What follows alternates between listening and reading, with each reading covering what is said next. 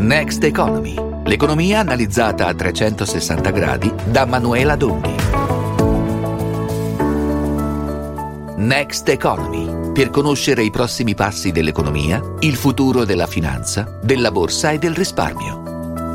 Eccoci pronti, nuova puntata di Next Economy, come ogni giorno dal lunedì al venerdì su Giornale Radio, la radio libera di informare e come ogni giorno a quest'ora. Io sono Manuela Donghi con voi per le prossime due ore fino alle 13 in compagnia dei nostri ospiti, in compagnia delle notizie di economia e finanza più importanti, soprattutto quelle attorno alle quali si può davvero fare un ragionamento o anche più ragionamenti. Saluto anche Elisa Cabrini in regia, oggi sarà lei a gestire tutto quanto a coordinare coordinare al di là del vetro quello che accadrà e allora facciamo un breve sommario delle notizie di oggi, quelle che andremo appunto poi a commentare con voi attraverso il nostro numero di WhatsApp 334 1111 622. Partiremo naturalmente dai mercati finanziari, ci sono stati scambi deboli in Asia con gli investitori in attesa dei dati sull'inflazione americana. Attenzione perché verranno pubblicati domani. Oggi invece è la volta del PIL, il prodotto interno lordo. Questi dati macroeconomici potranno orientare le scelte della Fed e mm, naturalmente lo abbiamo detto tante volte c'è il borsino, il borsino nel senso eh, chi, chi, scommette su un taglio ravvicinato dei tassi che ormai ha perso quota, insomma si allontana l'ipotesi che la Fed possa intervenire quanto prima sul taglio dei tassi. Poi sui listini pesa l'acuirsi della crisi immobiliare cinese. Il caso che ora preoccupa è quello di Country Garden. Eh, come Evergrande, abbiamo parlato tante volte di Evergrande, il più grande sviluppatore immobiliare privato della Cina, ha riferito di essere alle prese con la richiesta di liquidazione sul mancato rimborso di un prestito del valore di 1,6 miliardi di dollari di Hong Kong promossa da un creditore, quanto ha riferito la compagnia in una nota alla borsa di Hong Kong. La mossa è arrivata dopo che contro Evergrande il il gruppo del real estate più indebitato al mondo è stata disposta alla fine di gennaio la liquidazione da parte dell'Alta Corte di Hong Kong. Pensate che Country Garden già in default ha debiti per oltre 200 miliardi di dollari. Quindi continuano a esserci riflettori sulla crisi immobiliare eh, cinese come, come, abbiamo già avuto modo di dire altre volte. Abbiamo oggi la fiducia dei consumatori al top da giugno ma cala per le imprese. A febbraio 2024 insomma abbiamo segnali contrastanti dal clima di opinione degli operatori economici. Parliamo di casa nostra in questo caso con l'indice del clima di fiducia che dei consumatori di tutti noi, quindi fondamentalmente che aumenta da 96,4 a 97, mentre l'indicatore composito del clima di fiducia delle imprese imprese scende da 97,9 a 95,8. Questo non è buono perché se la fiducia delle imprese resta sempre un po' al palo, insomma, eh, la flessione determina proprio un peggioramento di quello che mm, tutti i comparti economici avranno la forza e la volontà di fare e quindi si parla ancora una volta di rallentamento economico. Poi parleremo di lavoro, abbiamo scoperto che due italiani su tre vorrebbero lavorare meno, guarda un po' verrebbe un po' da sorridere, però in realtà questa eh, volontà, questo desiderata nasconde tante, tante questioni quelle di cui parliamo sempre, insomma il bilanciamento tra benessere lavorativo e benessere personale e poi naturalmente anche a volte la frustrazione nel non trovare il lavoro che fa per noi, anche perché magari il lavoro che fa per noi non ci dà la disponibilità economica di cui avremmo bisogno, ne parleremo perché è sempre importantissimo. Siamo andati per la strada a sentire um, quali rinunce avete fatto maggiormente in un periodo prolungato di prezzi alti, quindi soprattutto per quanto riguarda la spesa di tutti i giorni, se avete notato effettivamente rincari importanti e dove e se avete rinunciato a qualcosa. Questo è il nostro è un po' la nostra mission che Giornale Radio porterà avanti sempre più, cioè quello di venire tra di voi ed è per questo che vi chiedo eh, continuamente di scriverci messaggi, anche di lasciarci messaggi vocali, poi li possiamo sentire e avremo modo di mh, mm, fare, se vogliamo, diciamola così, un nostro modello economico a cui rapportarci perché è il sentiment quello che conta di più. Abbiamo ogni giorno dati, numeri che che però risultano da una parte sempre a doppio colore, dall'altra parte ricchi di incertezza e poi sono sempre un po' statistiche che sapete sono importanti ma lasciano il tempo che trovano. E quindi facciamolo tra di noi, perché no? Anche perché diventa sempre più un tavolo di confronto. Tra poco partiamo con tutto questo, mi raccomando restate con noi, Next Economy è appena iniziata qui sul giornale radio, la radio libera di informare.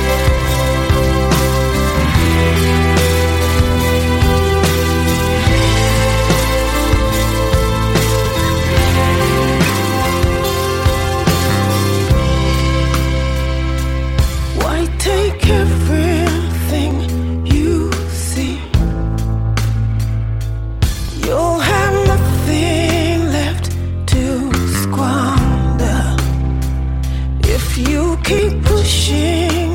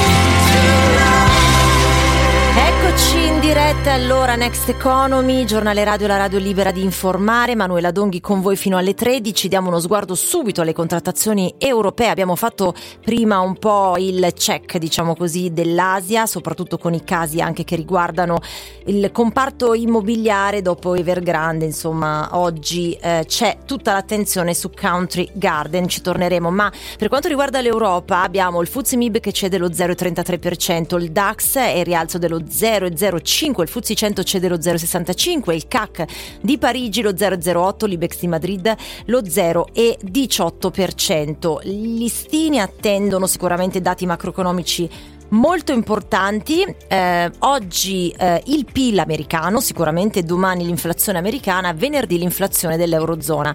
Per quanto riguarda il PIL americano e l'inflazione americana, ovviamente saranno determinanti per comprendere le mosse della Fed. Saluto subito Andrea Cartisano, buongiorno Giotto Cellino Sim, trader e formatore, grazie per essere con noi. Buongiorno dottoressa Donghi, un caro saluto a lei e a tutti i suoi radioascoltatori. Allora, partiamo proprio da questi dati macroeconomici, a partire da, da, quello di oggi, il PIL americano, domani l'inflazione americana, venerdì l'inflazione dell'Eurozona. Che settimana potrebbe diventare, mettiamola così, Cartisano?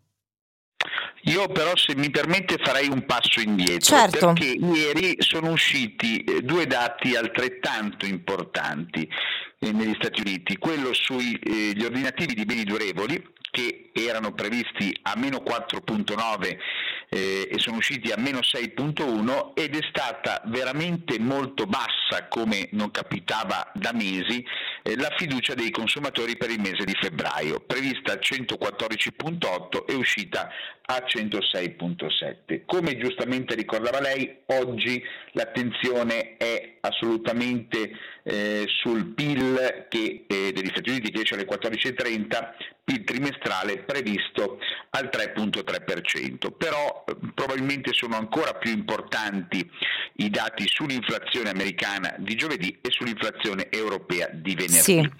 Eh, quello che sta accadendo in questo momento è un leggero rallentamento da parte dei principali indici azionari americani Russell escluso, quello delle mid cap perché eh, il mercato dopo i dati di ieri, se verranno confermati soprattutto con l'inflazione di giovedì, eh, valuta più possibile un inizio di taglio da parte della Federal Reserve.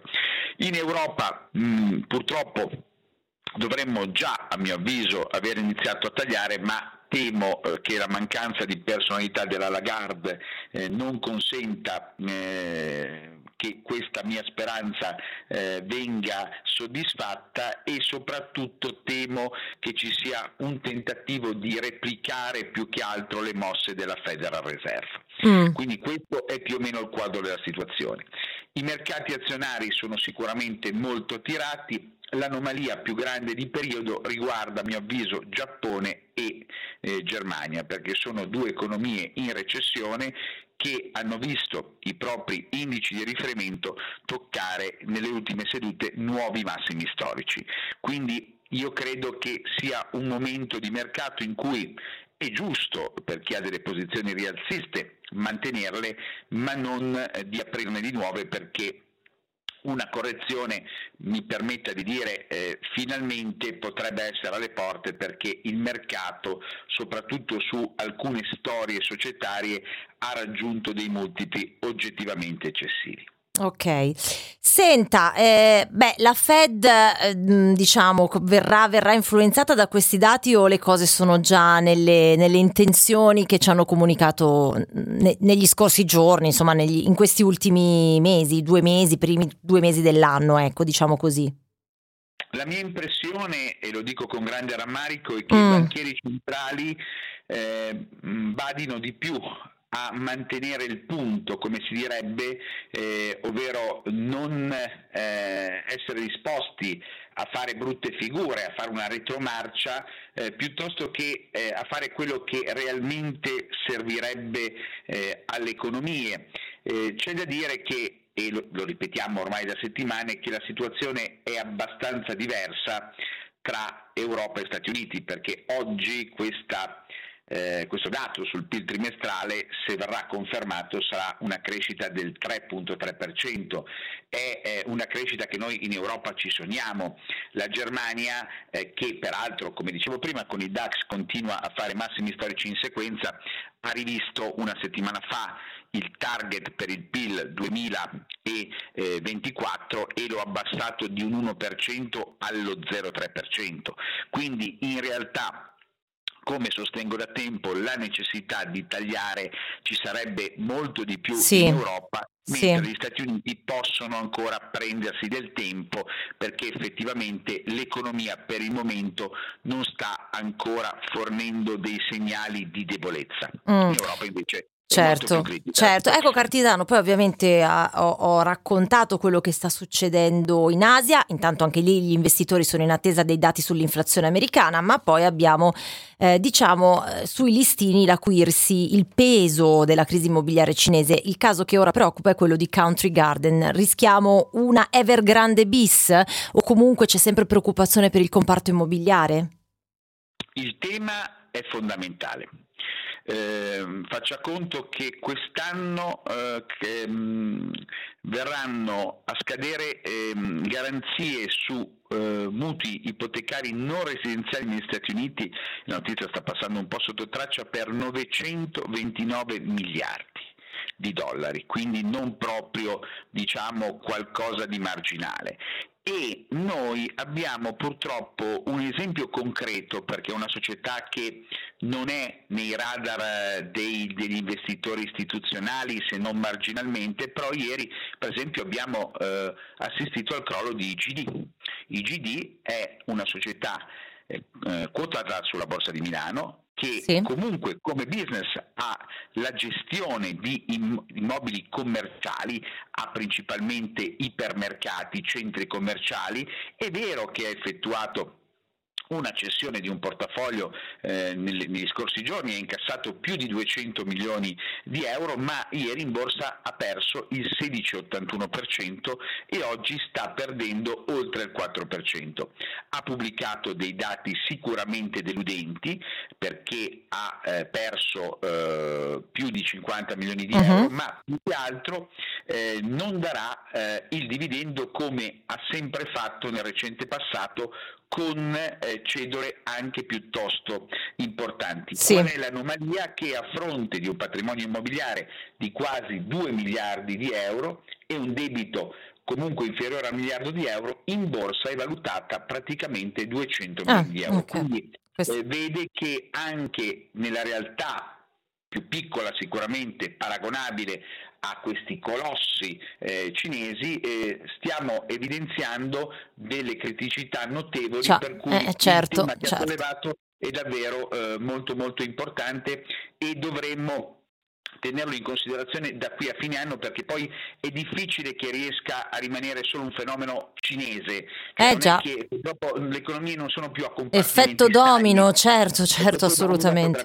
assolutamente eh, eh, verificarsi. Sono molto d'accordo, eh, infatti l'ho messo sul tavolo oggi, ma monitoreremo la situazione da adesso in avanti. Grazie Andrea Cartisano, Giotto Cellino Sim, trader e formatore. Allora, altro focus che eh, sempre insomma teniamo alto in Next Economy ma che diventerà sempre più importante. E qui lancio un piccolo spoiler è quello del trova lavoro mettiamo così cioè un po' eh, cercare di intercettare le, i settori, i comparti, le imprese che stanno cercando delle figure professionali cosa stanno cercando e soprattutto se le trovano, perché poi c'è sempre questo mismatch tra eh, quello che viene richiesto e quello che c'è sul mercato. Intanto saluto Luciano Sbraga, vice direttore generale FIPE Confcommercio. Buongiorno. Buongiorno, buongiorno a tutti. Allora, il centro studi, partiamo da questo aspetto, il centro studi di FIPE Confcommercio rende noto che saranno 172.440 le assunzioni nella ristorazione, parliamo di questo comparto, tra febbraio e aprile di quest'anno, il 13% in più rispetto allo stesso trimestre del 2023. Io partirei proprio da questo numero, eh, Sbraga, per, perché le faccio questa domanda. Significa che il comparto sta andando bene, ci vogliono persone, cosa, cosa mi dice? Partiamo da qui. Sì, sicuramente eh, la ristorazione ha uno zoccolo duro molto importante di occupazione permanente, poi c'è anche un'occupazione che è legata ai cicli stagionali, eh, che sono appunto quelli del turismo, quelli delle festività e quindi lì c'è una fluttuazione con la ricerca di nuovo personale. Allora, stiamo ripartendo con la stagione febbraio-aprile è il mese della Pasqua, a marzo sarà Pasqua appunto, è il periodo scusate della Pasqua, eh, c'è la ripartenza del turismo con la riapertura di molte attività anche, anche stagionali eh, verso aprile e quindi il bisogno di personale è molto forte, appunto stiamo parlando di 172.000 e oltre persone, eh, addirittura il 13% in più, in qualche misura questo ha stupito anche noi, però la ricerca di personale eh, è in crescita anche per riequilibrare le perdite che ci sono state durante la pandemia certo. ormai mh, trascorsa, molto lontana nel, nel, tempo, ma che ha lasciato strascichi. Eh beh, eh, alcuni pesanti. effetti si vedono ancora, altro che oltre a eh, le chiusure che ci sono state, ma poi anche le penalità no? ottenute da quel periodo, sì, quindi esatto. assolutamente esatto, sì. Esatto, eh, prego. esatto. Prego. Ecco, eh, ovviamente quando si parla di personale non è personale qualunque, per lo più è personale qualificato oltre il 50% delle aziende sta cercando personale qualificato che abbia quindi competenze, esperienze nel settore e, e, e soprattutto poi c'è l'altro corno della medaglia, l'altra faccia eh, che dice che ancora per la metà circa delle imprese si trova difficoltà nel reperire il personale. Le difficoltà sono ovviamente superabili, sono superabili attraverso eh, maggiori colloqui, eh, maggiori, ma una selezione più spinta perché spesso non ci sono candidati sufficienti o non ci sono candidati con le competenze professionali che le imprese cercano. Sì, Quindi eh questo sì, è il, il, uno dei problemi che rimane sul tappeto. Assolutamente, questo rimane, insomma, lei conferma che nonostante diciamo, il comparto vada, però insomma, c'è la difficoltà proprio di intercettare persone che potrebbero rivestire determinati ruoli. Eh, se volessimo fare, Luciano Sbraga, una sorta di classifica delle figure professionali più richieste, quali sono? Beh, al primo posto, diciamo, sul podio dobbiamo mettere, ma non è un fatto di oggi, è un fatto che si presenta ormai da diversi anni, dobbiamo mettere il personale di sala, quelli mm. che in, vengono appunto chiamati camerieri e che noi preferiamo chiamare, chiamare personale sì. di sala perché oggi sono figure anche più eclettiche, si sono occupano anche di hanno, altro, certo, certo. Che, che, hanno competenze anche digitali, che gestiscono le prenotazioni online, che gestiscono tutta una serie di, di processi all'interno dell'azienda. Quindi il personale di sala addirittura di quei, dei quei 172.000 sono circa un terzo, più di un terzo, 65.000. Poi naturalmente il personale di cucina e il mondo, il personale legato al mondo del bar, quindi il cosiddetto barman, barista, bartender, come vogliamo chiamarlo, eh, sono figure diverse naturalmente perché hanno attività. Ecco, queste sono ai primi posti eh, e poi naturalmente ci sono anche altre figure, però per lo più sono queste. Il personale di sala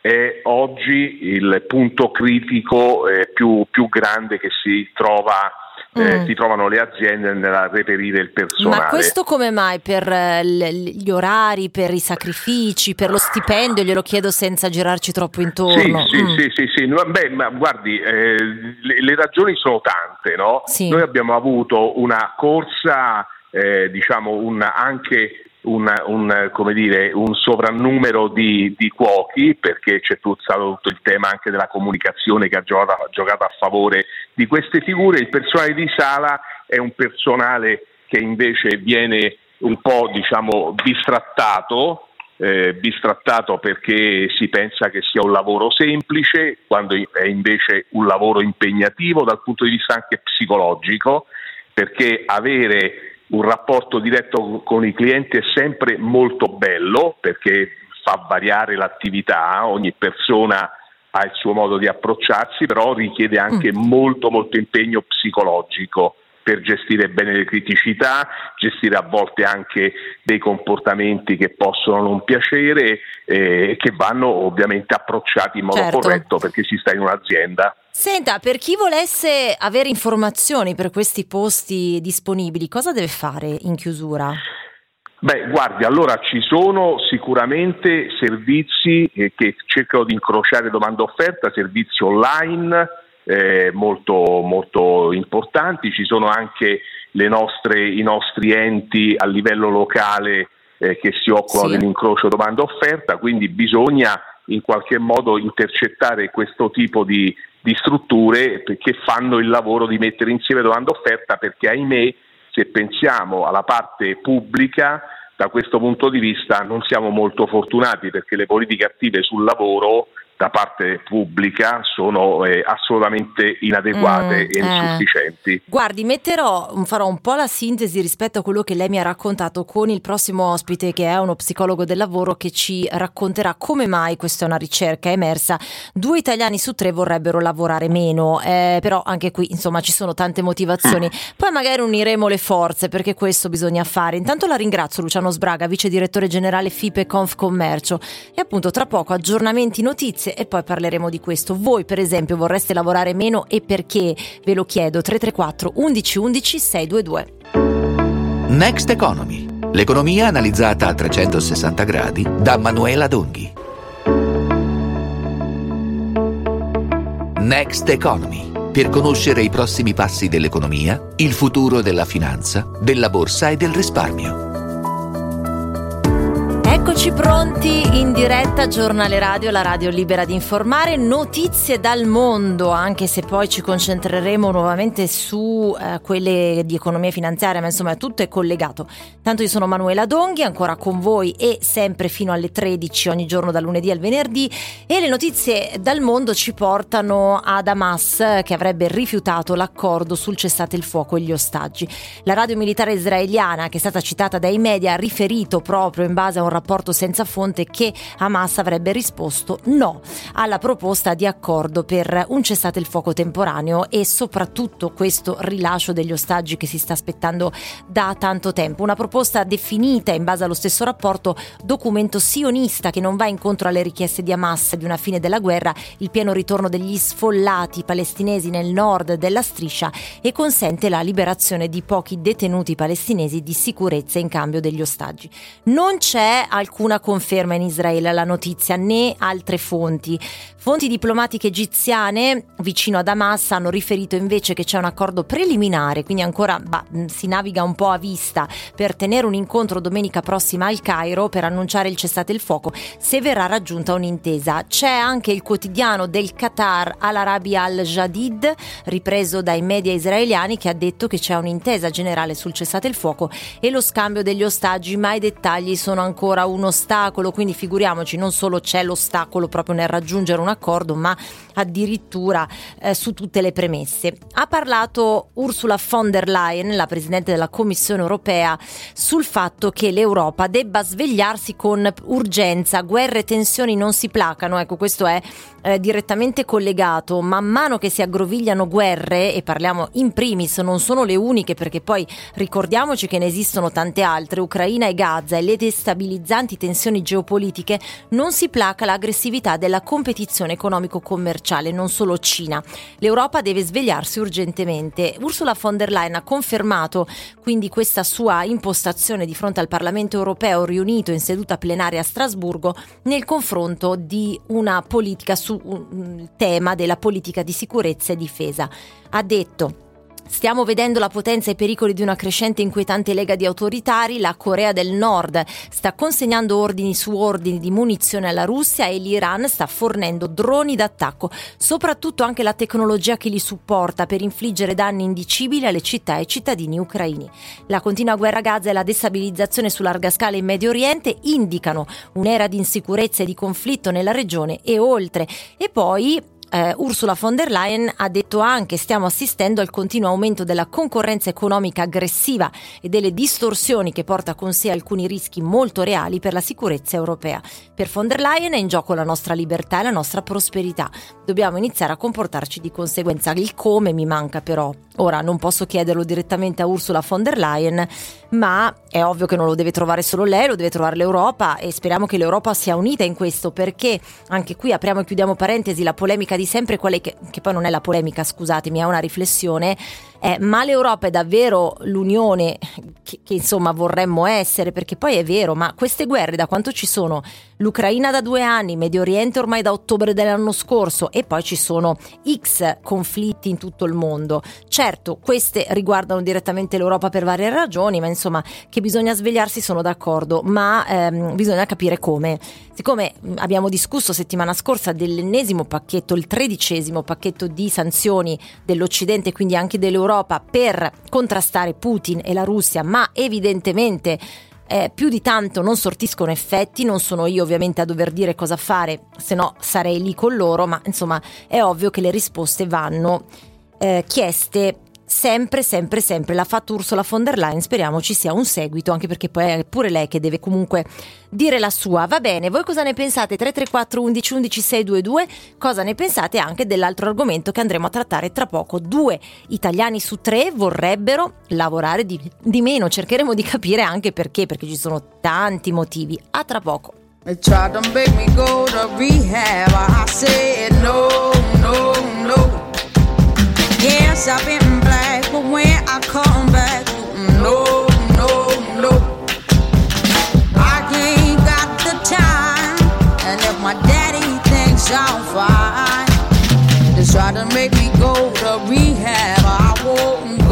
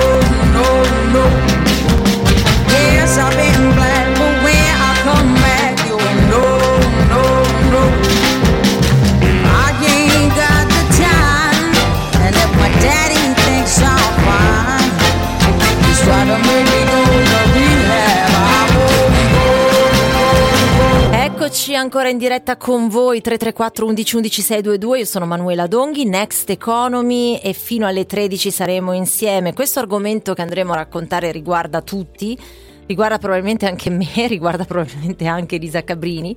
Lo dico ridendo perché, vabbè, quando si parla di lavoro, ovviamente, insomma, a tutti piace lavorare, soprattutto se si fa un lavoro che piace e io in questo mi metto in prima fila, quindi non cambierei il mio lavoro per nessun'altra cosa al mondo. È altrettanto vero che quando si avvicinano giorni liberi, fine settimana, la vacanza, siamo anche più contenti. Poi magari il lavoro ci manca, dai, se ci piace no, lavorare, però diciamo che ogni tanto delle pause ci rendono più sereni. E allora abbiamo alcuni dati a disposizione che ci dicono che due italiani su tre vorrebbero lavorare meno, è questo il punto da cui partire, il 67,7% ed è effettivamente il numero più importante che emerge dal settimo rapporto Censis EU-Daimon sul welfare aziendale che finalmente, è il caso di dire, restituisce una risposta al quesito vivere per lavorare o lavorare per vivere. Oh, riprendiamo questo un po', è nato prima l'uovo o la gallina, è un po' questo il tema, no? E ovviamente lo spartiacque lo ha, eh, è stato la, la, pandemia, è lì che abbiamo cominciato a rivalutare tante cose, no? il fatto che abbiamo preso un po' più di distanza per forza di cose dagli impegni di tutti i giorni per stare a casa, probabilmente abbiamo anche riscoperto delle cose che non facevamo più e quindi è normale che la quotidianità si sia modificata. Intanto saluto Angelo Boccato, psicologo del lavoro, è un piacere ritrovarla, è lui che ci dà sempre qualche riferimento in più su questi temi. Buongiorno Boccato. Buongiorno, buongiorno, il piacere è mio. Ma allora, vivere per lavorare o lavorare per vivere? Perché poi, su, scusi, le, le, aggancio perché la risposta in realtà potrebbe sembrare facile, però quando si fa un lavoro che piace, in realtà diventa, no, non dico un, un hobby il lavoro, però insomma, in certe occasioni quasi, no? Ci si diverte anche. Cosa ne pensa? Cosa risponde? Eh, il lavoro, beh, rispondo da psicologo del lavoro, nel senso che il lavoro fa parte della vita, come la famiglia, come lo sport, come tutto quello che è eh, a 360 gradi il nostro, il nostro, vivere. Qualsiasi tipo di attività lavorativa fa parte proprio della, della nostra giornata e di tutto quello che poi rientra nel vedere soddisfatti i nostri bisogni, che possono essere quelli dell'autorealizzazione, del sentirsi parte di, una, di un gruppo di persone, di un team e quant'altro. Quindi in realtà non andrà andrei a creare dei forti spartiacque rispetto ai due, ma in realtà alcune volte gli spartiacque si creano quando appunto il contesto eh, oggi parliamo di lavoro, ma potremmo parlare anche di contesti familiari, non rispecchiano, non rientrano in quelli che sono i nostri bisogni. Mm, ok, beh, risposta giustamente da psicologo del lavoro. C'è chi mi scrive oppure quando il resto della vita non ci piace, mamma mia. Qui abbiamo proprio un bicchiere mezzo vuoto, però, eh. Beh, però dobbiamo ascoltare un po' tutti. Eh, però ecco, cosa risponde? Ecco, sì. Questo messaggio che è arrivato è molto importante perché in realtà proprio tocca un po' la mm, questione. Ecco, cioè, quello che ci piace o non ci piace, in realtà il concetto è quello che accennavo prima, quello dove io vedo soddisfatti dei miei bisogni. Io metto in atto delle azioni eh, grazie alle quali riesco a soddisfare dei bisogni e una buona parte di questi bisogni li vedo eh, posso vederli soddisfatti grazie alla relazione con l'altro. Mi sento appartenente alla famiglia, la famiglia mi coinvolge, mi accetta, mi vedo eterostimato da parte dei colleghi se penso al lavoro. Allora, sono diversi contesti sociali e da ciascuno di questi io posso ma non sempre riesco a trovare, eh, delle, diciamo, humus che in qualche modo soddisfa i miei bisogni. Il problema è proprio questo, cioè se non sono soddisfatto perché lì non trovo, eh, metto in atto un meccanismo, lo dico fra virgolette, comunque sì. di fuga, no? Sì, è vero. E questo meccanismo di fuga però dopo come lo dobbiamo cioè co- come si controlla quando non possiamo appunto eh, fuggire? Si eh. controlla perché poi l'essere umano naturalmente si attiva, anche in parte in maniera inconscia, ma si attiva nel trovare un altro contesto che in qualche modo può vedere soddisfatti dei bisogni. Voglio dire, adesso il dato che lei ha letto è importantissimo, parliamo del, di, di, più di due, di due, terzi, per cui insomma un numero assolutamente molto alto, tra l'altro sì. trasversale, sia per differenze di genere sia per eh, fasce di di età. Per sì. cui è, come dire, è super democratico se lo guardiamo da questo punto di vista, però è molto significativo, perché alla fine noi parliamo dell'essere umano, della persona, quindi non di una categoria per età, per genere, per ruolo professionale, è proprio trasversale. Indubbiamente la pandemia ha aiutato lo dico, lo dico fra virgolette, ma da un punto di vista di riflessivo rispetto alla mia vita, ai miei bisogni e dove sto andando.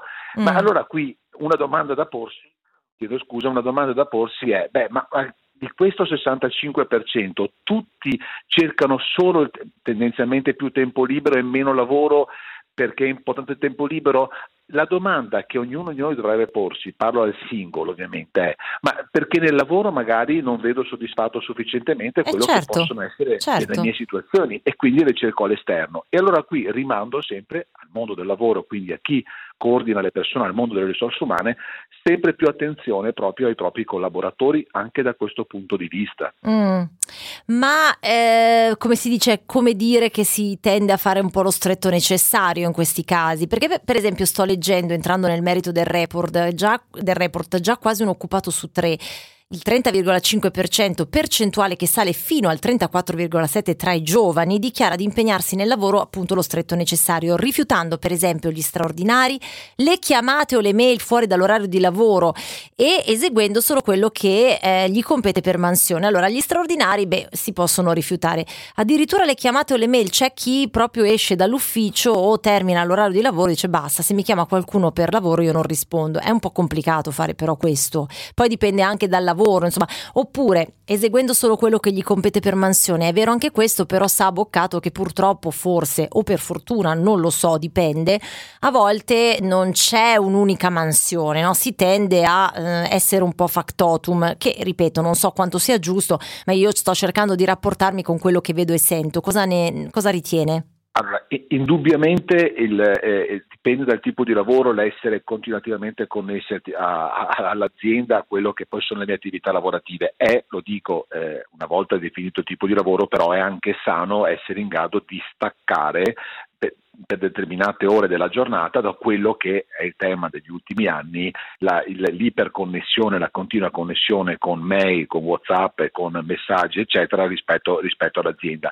Però su questo, attenzione, l'importante è condividerlo con l'azienda, cioè definire a monte, cioè non è che il lavoratore dice non è giusto che mi mandino 100 mail, devo rispondere a tutte, si organizza, si pianifica prima, ci si trova e si dice... Il problema è che magari eh, dall'altra parte tutti vogliono la eh, risposta eh, subito. Certo, certo, eh, certo. certo. certo. e torniamo al problema di una non completa e corretta cultura aziendale. Certo, sì, sì, sono, sono d'accordo con lei. Cioè, è, è, chiaro che se uno mi dice attenzione, quella mail oggi ti prego, anche se fuori orario, è urgente, seguila tu, eh, questo è un'eccezione, può essere una cosa, ma non può essere ovviamente continuativa, perché se no la ricaduta sul tempo libero, nel quale famiglia, sport e quant'altro invece mi va a eh, risanare alcune attività, alcuni bisogni che nel lavoro non ho trovato, ecco che allora, però ecco l'idea che eh, faccio lo stretto necessario e, e, passo il badge alle 18 e poi fino alla mattina dopo non ci penso. Questo mm. tipo di, diciamo, di, di, di, approccio al lavoro spesso è legato a un basso coinvolgimento, in inglese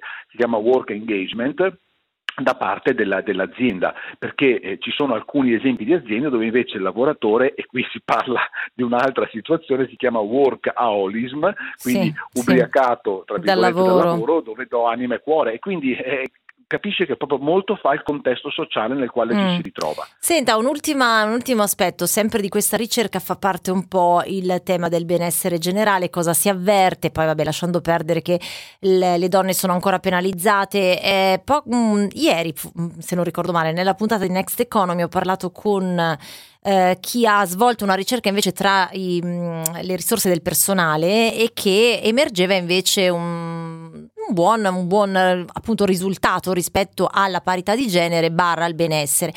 Però in questo caso sono stati intervistati dipendenti in collaboratori e emerge un altro quadro, cioè emerge che ci sarebbe poca attenzione al benessere generale. È un po' quello che dico sempre ai miei ascoltatori, che è vero leggere le statistiche, le indagini serve, ma poi bisogna andare a tastare proprio sul campo, no? Ecco, qui emerge ancora che mm, non siamo proprio così bravi a dosare il giusto, giusto impegno professionale, ma anche il benessere generale. Un'ultima battuta Siamo in una piena fase di cambiamento, mm. arriviamo dall'ultimo de- decennio circa nel quale sì è importante la, la, persona, la risorsa umana, ma è importante il lavoro, soprattutto superare le varie crisi che abbiamo attraversato in questi ultimi 15-20 anni e di cui lei è assolutamente esperta, insomma degli ultimi 20 anni in particolare, eh, crisi economiche intendo dire, quindi di conseguenza sì. rispetto al mondo del lavoro, è altrettanto però importante eh, eh, il, fatto che il lavoratore, la lavoratrice riesca eh, a eh, essere considerato da parte dell'azienda sempre più un ruolo, una, una figura fondamentale appunto per quello che poi è la qualità del lavoro sì, e dell'azienda sì. stessa. Il concetto in una frase sostanzialmente è quello che, attenzione, sempre più andremo verso il, eh, il, principio del customer experience, cioè il customer interno, del cliente interno, del, proprio del collaboratore che deve essere messo in primo piano. Uh-huh. Eh, mi piacerebbe fra dieci anni, in un'altra trasmissione, quella che con ovviamente le faccio i migliori auguri di sentirsi fra 8-10 anni e riprendere l'argomento. Vedrà che sicuramente sarà cambiato, secondo me, in positivo. Va bene, allora anche Elisa Cabrini si è appuntata a questa cosa e vediamo. Speriamo, dice Elisa Cabrini dalla regia. Tutti molto partecipi di questo argomento, non poteva che essere così, grazie a Angelo Boccato, psicologo del lavoro. E attenzione perché anche quest'altro spunto che andiamo ad analizzare con la mia prossima ospite riguarda tutti perché riprendiamo il tema della casa, i risparmi sul mattone, cerchiamo di avere qualche numero in più lo stavamo aspettando perché la settimana scorsa abbiamo parlato con Fabiana Megliola, responsabile ufficio studi eh, gruppo Tecnocasa, che è di nuovo con noi perché la settimana scorsa ci anticipava che sarebbero usciti i dati più precisi. Buongiorno Megliola, grazie per essere tornata. Eh, grazie a voi, buongiorno. Grazie. Grazie. Allora, avete condotto questa analisi proprio dell'ufficio studi gruppo Tecnocasa, eh, secondo la quale il 19,6% delle compravendite immobiliari, parliamo della prima parte del 2023, è stato realizzato per investimento, in leggero aumento rispetto allo stesso periodo dell'anno scorso, quando la percentuale si attestava attorno al 16,8%. Dunque la domanda, la prima domanda è questa, Migliola, nonostante l'inflazione, eh, gli italiani credono ancora nel mattone come investimento? Rimane sempre in pole position? Direi soprattutto per, per l'inflazione, perché eh, il, il, mattone negli anni ha in qualche modo salvaguardato sempre il capitale e nei periodi in cui le inflazioni sono in crescita tendenzialmente il mattone è sempre stato considerato una forma di eh, investimento a cui sì. ci si è eh, rivolti. Ma al di là di quello noi abbiamo visto comunque già subito dopo nel 2000, a partire dal 2000 20, dopo la pandemia, che c'era stata proprio una corsa al, all'investimento, intesa sia come diciamo, abitazioni da mettere a reddito fondamentalmente, quindi da affittare ma anche come casa vacanza che è un'altra forma di investimento, la casa nelle località turistiche che si utilizza per sé fondamentalmente, mm. non per affittare, però c'è anche una corsa all'investimento proprio da mh, mm, immettere poi sul segmento della locazione e da affittare sia con contratti a lungo termine, ma sono sempre più in aumento chi, eh, o meglio coloro che ricorrono agli short rent, quindi agli mm. affitti brevi. Ma in tutta questa, analisi che avete fatto, Kelly dice soprattutto per l'inflazione no? che sta spingendo i risparmi sul mattone, che viene, come abbiamo capito, considerato un ottimo impiego del capitale. Ma ehm, i tassi di interesse? Ma i tassi di interesse incidono sicuramente soprattutto su chi deve fare ricorso al mutuo, infatti noi abbiamo visto come sì. nell'ultimo anno proprio i tassi alti eh, siano stati eh, un deterrente tra virgolette, mi passi il termine, chi, o comunque una difficoltà in più per chi aveva necessità di ricorrere, di ricorrere al credito.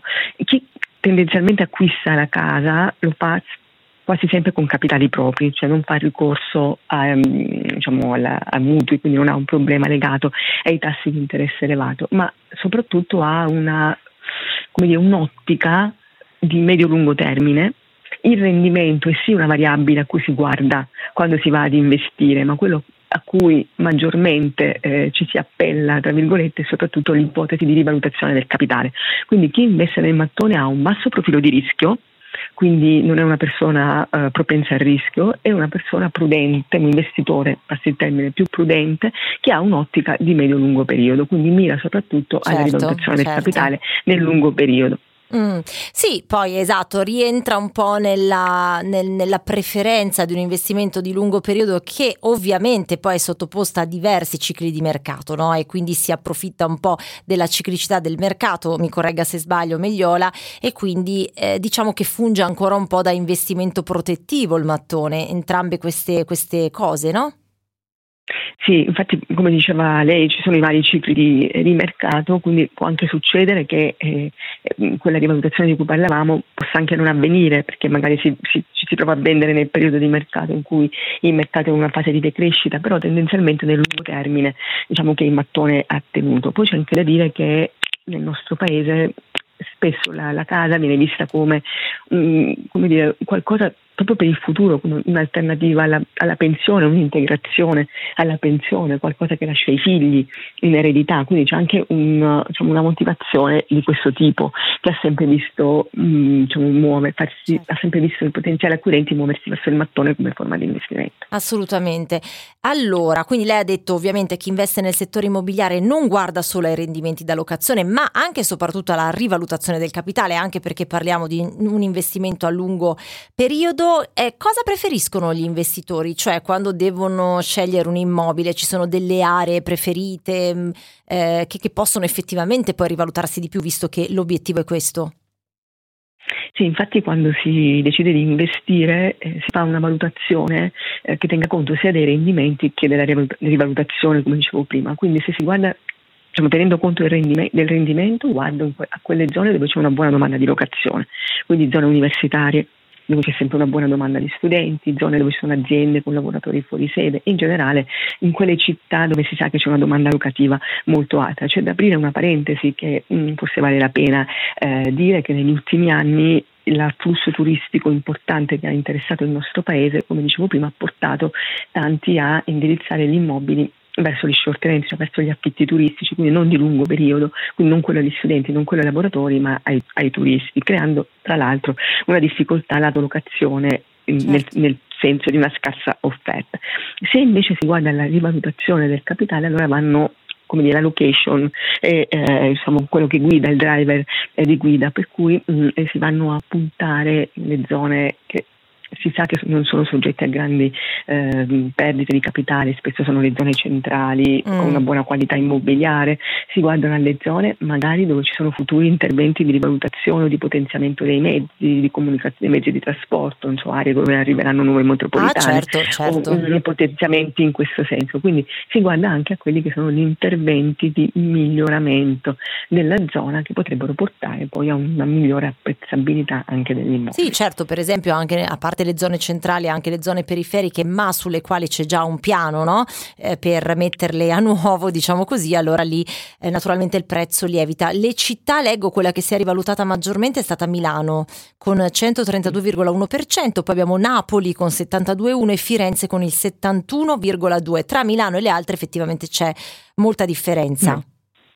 Milano è stata una storia a sé, noi l'abbiamo sempre detto in questi anni perché Milano quello che dicevo prima è stata la città che ha puntato anche tanto sulla riqualificazione, sul, eh, sulla rigenerazione, sul potenziamento proprio dei mezzi di trasporto. Pensiamo alle metropolitane che dalle ultime due linee che sono state create, anzi una ancora in corso, di, uh, in corso d'opera, che hanno portato soprattutto le zone periferiche certo. a rivalutarsi, perché sono, sono state quelle zone che prima dell'avvento diciamo, della, delle nuove linee non erano ben servite o comunque richiedevano tempi lunghi di spostamento. Assolutamente, la certo. possibilità di essere collegati in maniera più veloce ha portato sicuramente a una, a una, rivalutazione di queste aree. Poi in più bisogna dire che in mezzo al periodo che noi abbiamo considerato di rivalutazione c'è stata anche la pandemia mm, e non dimentichiamo che subito dopo la pandemia eh, la, diciamo, questo desiderio di avere case più ampie, spazi esterni, comunque altre caratteristiche eh beh, eh abitative aveva portato tanti nelle periferie esatto. perché i prezzi erano più bassi soprattutto eh, e quindi potevano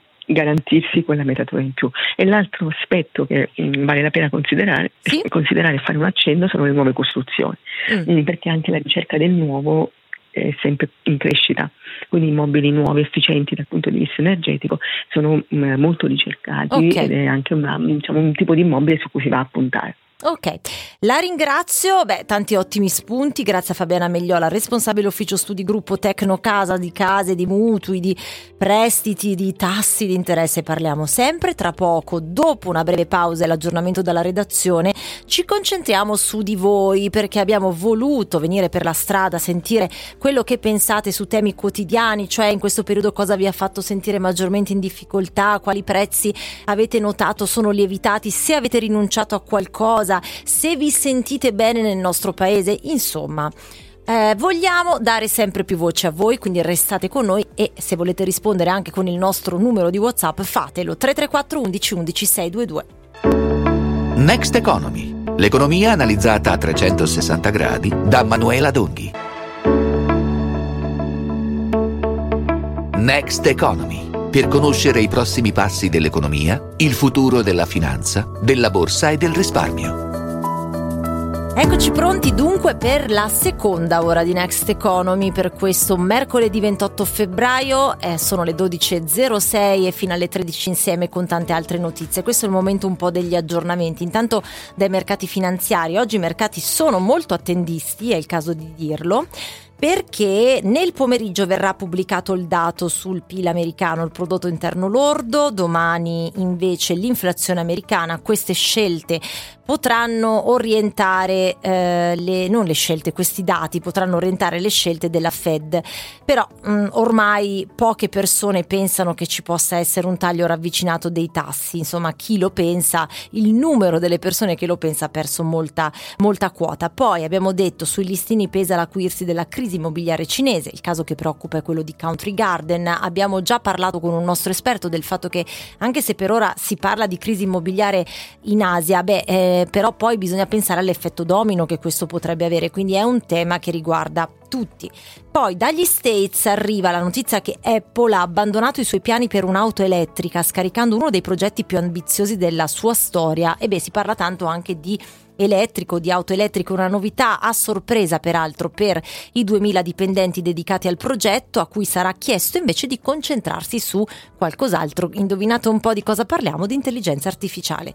E beh, questo è ehm, stato il tema del 2023, lo è anche del 2024. Abbiamo già visto come in Italia la fiducia dei consumatori sia al top da giugno, quindi io, voi, Elisa Cabrini in regia, eh, eccetera, sentiamo un po' più di speranza, almeno da queste rilevazioni dell'Istat rispetto al futuro, perché l'indice del clima di fiducia dei consumatori aumenta da 96,4 a 97, quindi insomma anche eh, qualche punticello c'è, mentre invece le imprese sono ancora in sofferenza perché invece il loro clima di fiducia scende da 97,9 a 95,8. La fiducia delle imprese, ha precisato l'Istat, diminuisce rimanendo comunque sul livello medio degli ultimi sei mesi, quindi diciamo che c'è stata una flessione ulteriore, ma più o meno si bilancia con tutto quello che è successo ultimamente, mentre invece l'indice di fiducia dei consumatori continua a crescere senza interruzioni. Ecco qui un altro spunto importante importante, dallo scorso novembre raggiunge il livello più elevato da giugno 2023. Incredibile questo. Allora, Guardate, peraltro nelle prossime ore anche sui miei social io pubblicherò un video di questo genere in cui dico la perché spesso l'economia e la finanza sembrano sempre un po' di nicchia, perché se noi leggiamo questi dati inevitabilmente ci chiediamo ma com'è possibile che i consumatori abbiano questa percezione di fiducia nei confronti del futuro quando poi in parallelo sentiamo altri numeri che portano a considerare quanta povertà è aumentata, cioè il livello di povertà è aumentato perché le persone fanno veramente fatica a arrivare a fine mese, fanno fatica a riempire il carrello della spesa. Come ci può essere fiducia? Sì, possiamo sperare che tra un po' la situazione cambia, cambierà sicuramente, cioè sicuramente no, perdonatemi, una parola che non si usa mai, ma comunque insomma prima o dopo, quando qualche incertezza in più cambia evaporerà, la situazione potrà migliorare, però insomma al momento credo che ci sia un po' di sconcerto. Invece pare che l'Istat non ci stia dicendo questo. E allora la cosa migliore forse sarete d'accordo, è proprio parlare dell'economia reale, la street economy. Io vi riempio la testa di questi termini, ma per far capire che è questo che interessa a tutti, che l'economia interessa a tutti quanti, ma dobbiamo farla noi in modo diverso, senza arrogarci il diritto di aver ragione, di poter arrivare a chissà quale considerazione, però quantomeno provare a entrare un po' più nei meccanismi della quotidianità. E allora uno di questi modi eh, è quello di andare per la strada, sentire la vostra voce, oltre che ricordarvi il nostro numero di WhatsApp 334 11 11 622. Lo usate molto spesso, ma molto spesso mi scrivete anche sui miei social, quindi continuate a farlo. Anzi, dopo leggo qualche vostro messaggio, me l'avete proprio mandato nelle ultime ore. Comunque, il nostro Pasquale Febraro della redazione è andato tra di voi e vi ha chiesto tante cose, a partire dalle difficoltà che respirate ogni giorno, soprattutto quando andate a fare la spesa. Sentite. Bentrovati da Pasquale Febraro. Oggi sono a Milano per chiedere agli italiani se hanno notato un aumento dei prezzi all'interno del loro carrello della spesa. Sì, lo ho notati rispetto a due anni fa quando mi sono trasferita a Milano. Una spesa di una settimana riuscivo anche a farla con 30 euro andando al discount. Adesso 40-50 euro vanno via sicuri prendendo le cose contate. Sicuramente negli ultimi anni con, eh, con l'inflazione abbiamo visto aumentare di molto i prezzi dei beni alimentari. Ho diciamo, la fortuna di vivere ancora con i miei genitori, quindi di accorge, di accorgermi meno del portafoglio più leggero in questi casi. Sono stati piccoli aggiustamenti al rialzo, un pochino oggi, un pochino domani, tutto. Latte senza lattosio e poi anche la carne ho notato che magari tolto il pollo, le carni rosse non riesco più a prenderle. Una volta al mese forse se ho la possibilità e poi le cose un po' etniche, anche quelle se le prendo nei supermercati, cioè non le posso più prendere. Un minimo di attenzione in più per i cartellini dei prezzi. C'è qualcosa a cui non rinunceresti neanche se dovesse aumentare di prezzo? Il caffè, assolutamente caffè non ci rinuncio, però vabbè, eh, si prende della sottomarca.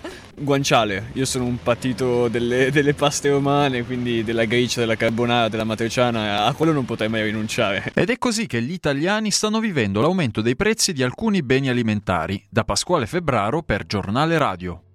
E allora, grazie a Pasquale Febbraro naturalmente, anch'io vi ho fatto delle domande sui social, queste, in questo periodo cosa vi ha fatto sentire maggiormente in difficoltà?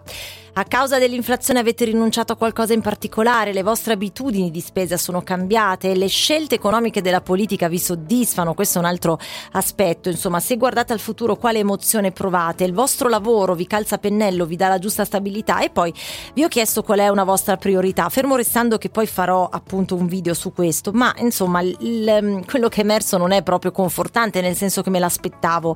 Intanto vi preoccupano proprio e quello che vi ha messo più in difficoltà è questo questo aumento dei prezzi in generale, cioè quasi tutti avete risposto i prezzi eh, in generale che sono aumentati, l'aumento generalizzato dei prezzi. Poi qualcuno invece si è buttato subito sulla politica, un governo eh, non troppo capace di gestire il lato economico, qualcun altro l'insicurezza in generale che si percepisce, ecco, qualcuno ma, ma mi ha risposto anche l'ansia per il futuro.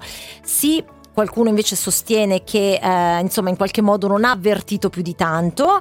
Ehm, quando vi ho chiesto cosa, cosa, vi aspettate per il futuro, guardo la qualità della vita, ecco, ma l'avete la qualità della vita? Questa è un'altra domanda. Eh, la priorità sono i miei figli, conta solo quello e che abbiano un futuro radioso. Qualcuno sostiene che dobbiamo lavorare però adesso affinché le future generazioni possano avere questo futuro radioso. E poi ancora mh, mm, sembrano, ecco, la politica, no, le, le, politiche economiche sembrano senza programmazione. Eh, questo è un altro tema importante, lo diciamo spesso, il fatto che sembrino senza programmazione, di fatto lo sono, ma perché? Perché si agisce sempre mh, quando c'è l'emergenza, non c'è una base strutturale. Quando noi parliamo di interventi strutturali parliamo sempre di questo. Poi c'è chi auspica tranquillità. Poi un altro amico mi ha scritto guadagno meno di quando avevo 20 anni e vorrei, se fosse possibile, andare in pensione al più presto. Eh, vabbè, anche questo. Eh, che poi anche lì ci sono tanti punti interrogativi. Eh, cosa desiderate ancora? Ritorno a servizi pubblici efficienti, sanità, trasporti, scuola, aumenti salariali dove siamo al palo da 25 anni. Eh già. E anche questo ci fa riportare peraltro alla, alla questione di prima degli italiani che vorrebbero lavorare meno, ma perché? Non perché siamo tutti lazzaroni, su, usciamo anche da questa retorica, perché a volte non siamo soddisfatti, a volte prendiamo prendiamo veramente stipendi da fame. E poi vorrei assestare i miei risparmi, c'è preoccupazione per il caro vita e ancora questo è un po', è un po' vedete che vedete che c'è un, dire, una considerazione che tutto sommato si allinea, cioè la vediamo tutti allo stesso modo, c'è veramente un po' di sconcerto per il futuro. Noi continueremo a percorrere questa strada, ve l'ho detto già da qualche giorno, non solo io e Next Economy con questi trend, diciamo così, che ci riportano a considerazioni più economiche, ma anche negli altri nostri programmi, perché vogliamo proprio dare la voce a tutti e quindi anche eh, così in quest'ottica, al di là del messaggio che volete mandare che mandate durante le trasmissioni, potete utilizzare il nostro numero per lasciare un messaggio vocale dicendo che volete partecipare alle nostre richieste, alle nostre Vox Populi, quello che volete, però almeno noi le raggruppiamo. Elisa Cabrini si occuperà di questo. L'ho investita direttamente di questo incarico. A parte gli scherzi, tutto il team di Giornale Radio lavora per questo, 334 11 11 622. Noi tra poco torniamo naturalmente con tanti altri argomenti ed ecco qui quando, perché mh, banalmente si collega anche a quello che stavamo raccontando adesso, parleremo di banche valoriali, cioè le banche che promuovono o degli istituti insomma finanziari che promuovono un'economia rispettosa dell'ambiente e delle persone. Vi raccontiamo tutto tra pochissimo.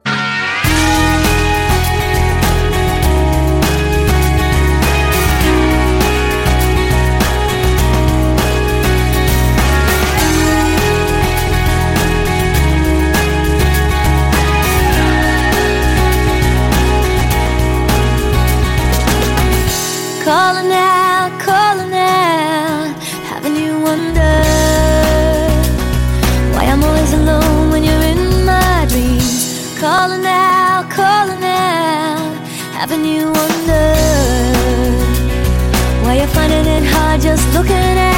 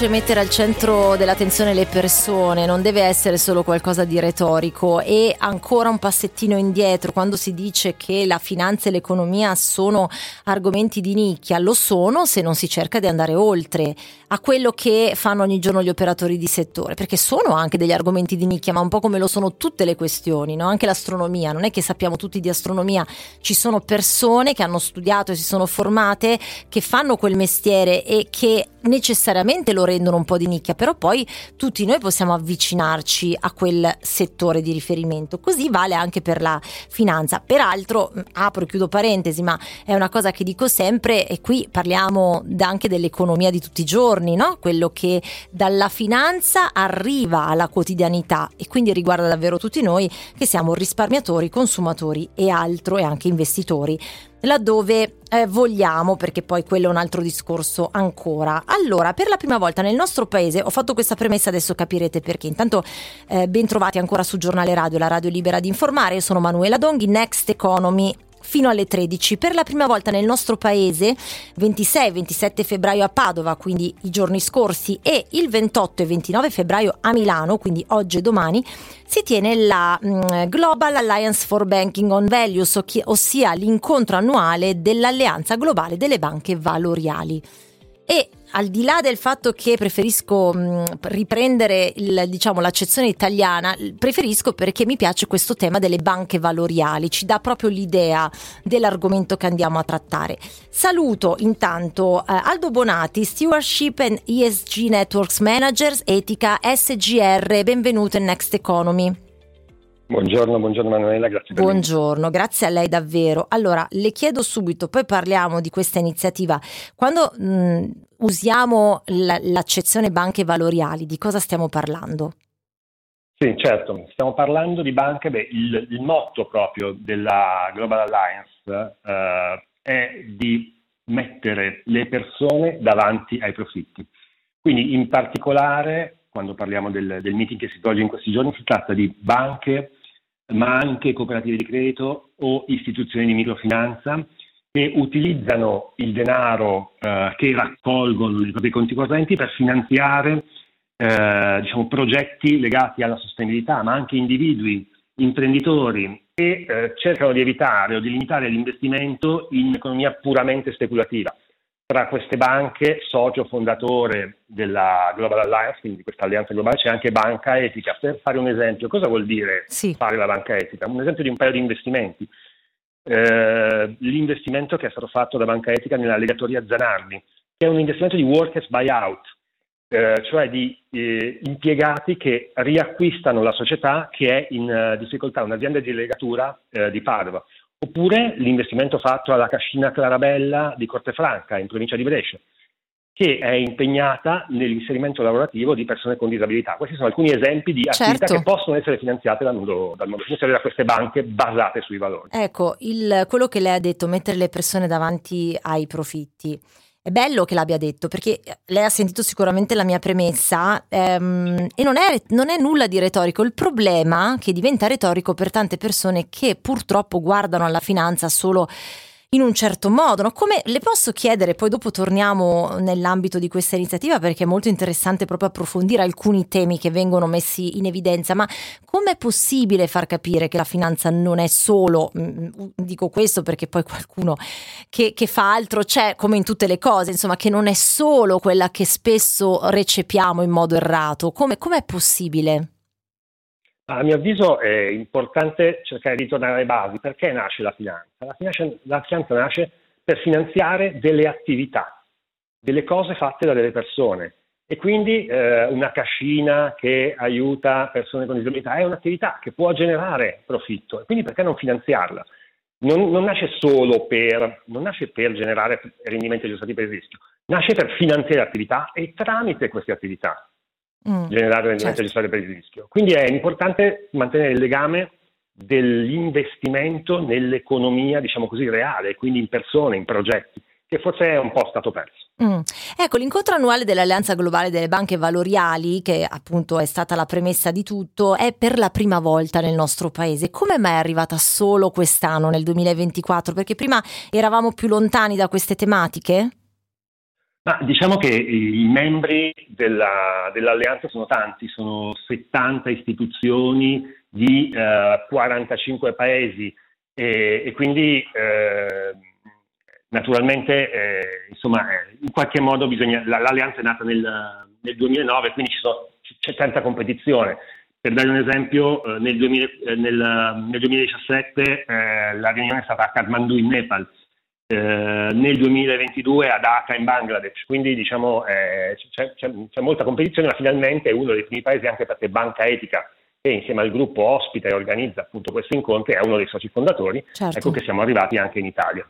Ok. Naturalmente diciamo il privilegio forse in paesi dove addirittura la povertà, il bisogno di banche basate sui valori è ancora più grande. diciamo. Mm.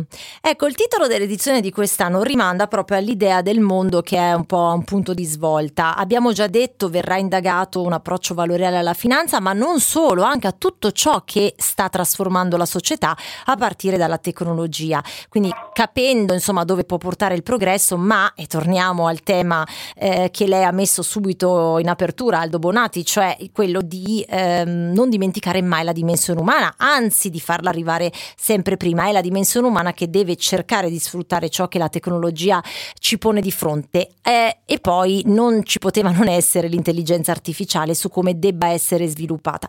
Questo eh, spesso pone degli interrogativi, ma eh, co- come mh, potrà penalizzare, se lo farà, perché eh, c'è chi si divide su questo argomento, la- il diritto umano. Allora, questi sono gli argomenti centrali. Poi arriviamo anche a un altro spunto fondamentale per il periodo, cioè eh, parleremo di economia di pace, però partiamo proprio dagli sviluppi no, che la finanza potrà avere grazie all'evoluzione tecnologica. Certo, su questo è stata illuminante direi la, la keynote speech, la conferenza tenuta da Stefano Quintarelli eh, all'evento di apertura ehm, eh, di questo meeting eh, che è stato lunedì.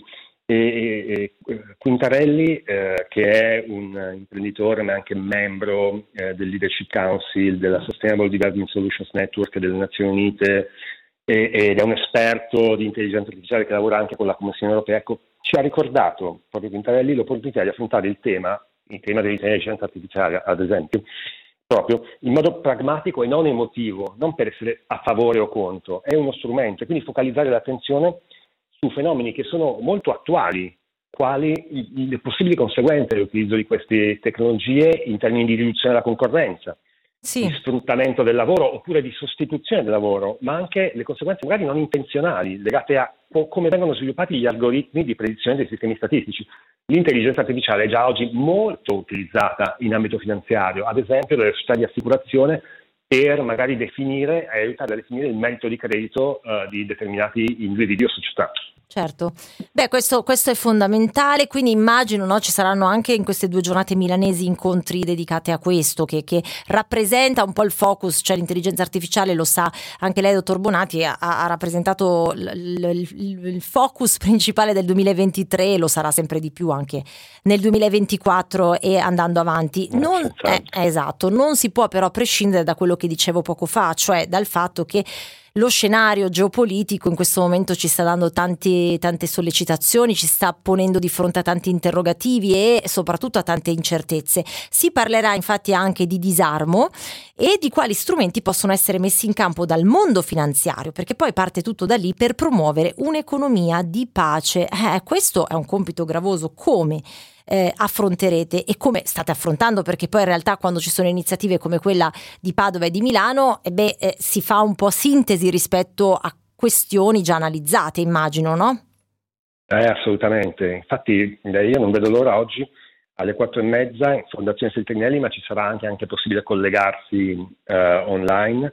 Ci sarà il keynote speech di Susie Snyder, che è il program Mm. director di eh, ICAN, la campagna internazionale per le abolizioni delle armi nucleari, e eh, che è una istituzione che per la sua attività ha vinto il premio Nobel per la pace nel 2017 perché è diciamo, stata la spinta fondamentale eh, per eh, un trattato che è entrato in vigore, un trattato delle Nazioni Unite che è entrato in vigore eh, a gennaio del 2021, che è il trattato per la proibizione delle armi nucleari. Si parlerà di questo, eh, ma si parlerà anche della prospettiva, diciamo così, si parlerà dell'investor statement che Etica SGR, che fa parte del gruppo Banca Etica, ha scritto insieme ad ICANN proprio in riferimento a questo trattato e che l'anno scorso è stato eh, sottoscritto da oltre 110 istituzioni finanziarie internazionali che gestiscono masse per oltre un miliardo di Sì. ehm, eh, un trillion, un, trillion di, eh, eh, di eh, scusate, mille miliardi di, eh, di euro.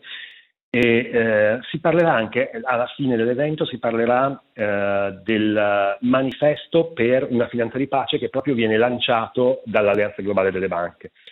E io sono anche molto, molto curioso del, del panel che ci sarà con, eh, con Priscilla Brown di Amalgamated Bank e Mirela Pecmesi di Finca DLC. Amalgamated Bank, pensate, è una banca nata nel 1923 negli Stati Uniti e di proprietà dei sindacati, che, è, quotata, che è quotata sul Nasdaq, eh? Che è quotata nel 2018, mentre, mentre Finca è un'istituzione di microfinanza che opera nella Repubblica Democratica del Congo. Ma Quindi ho- sì. molte prospettive diverse. Certo, ma ho capito bene, quindi questo manifesto per la pace contro le armi fondamentalmente vorrà eh, chiedere a tutte le istituzioni finanziarie di smettere di finanziare la produzione e il commercio di armi? Sì, io non voglio rivelare troppi, troppi, tro- No, no, no, lo so, anticipo, eh, io faccio la giornalista, cerco di, di tirarle fuori più possibile. Sì, prego, prego. Senz'altro accolto nel segno, cioè è uno Mm. strumento, un po' come l'inverse statement di cui parlavo prima, per cercare di, diciamo, eh, di, di- di spingere eh, anche il mondo bancario a prendere una posizione da Mm, questo punto ok. di vista. Decidere da che parte stare. Mm. Ecco, poi mm, beh, su questo però io la richiamerò perché vorrò capire un po' cosa è emerso, visto che ci sono tante Molto sensibilità.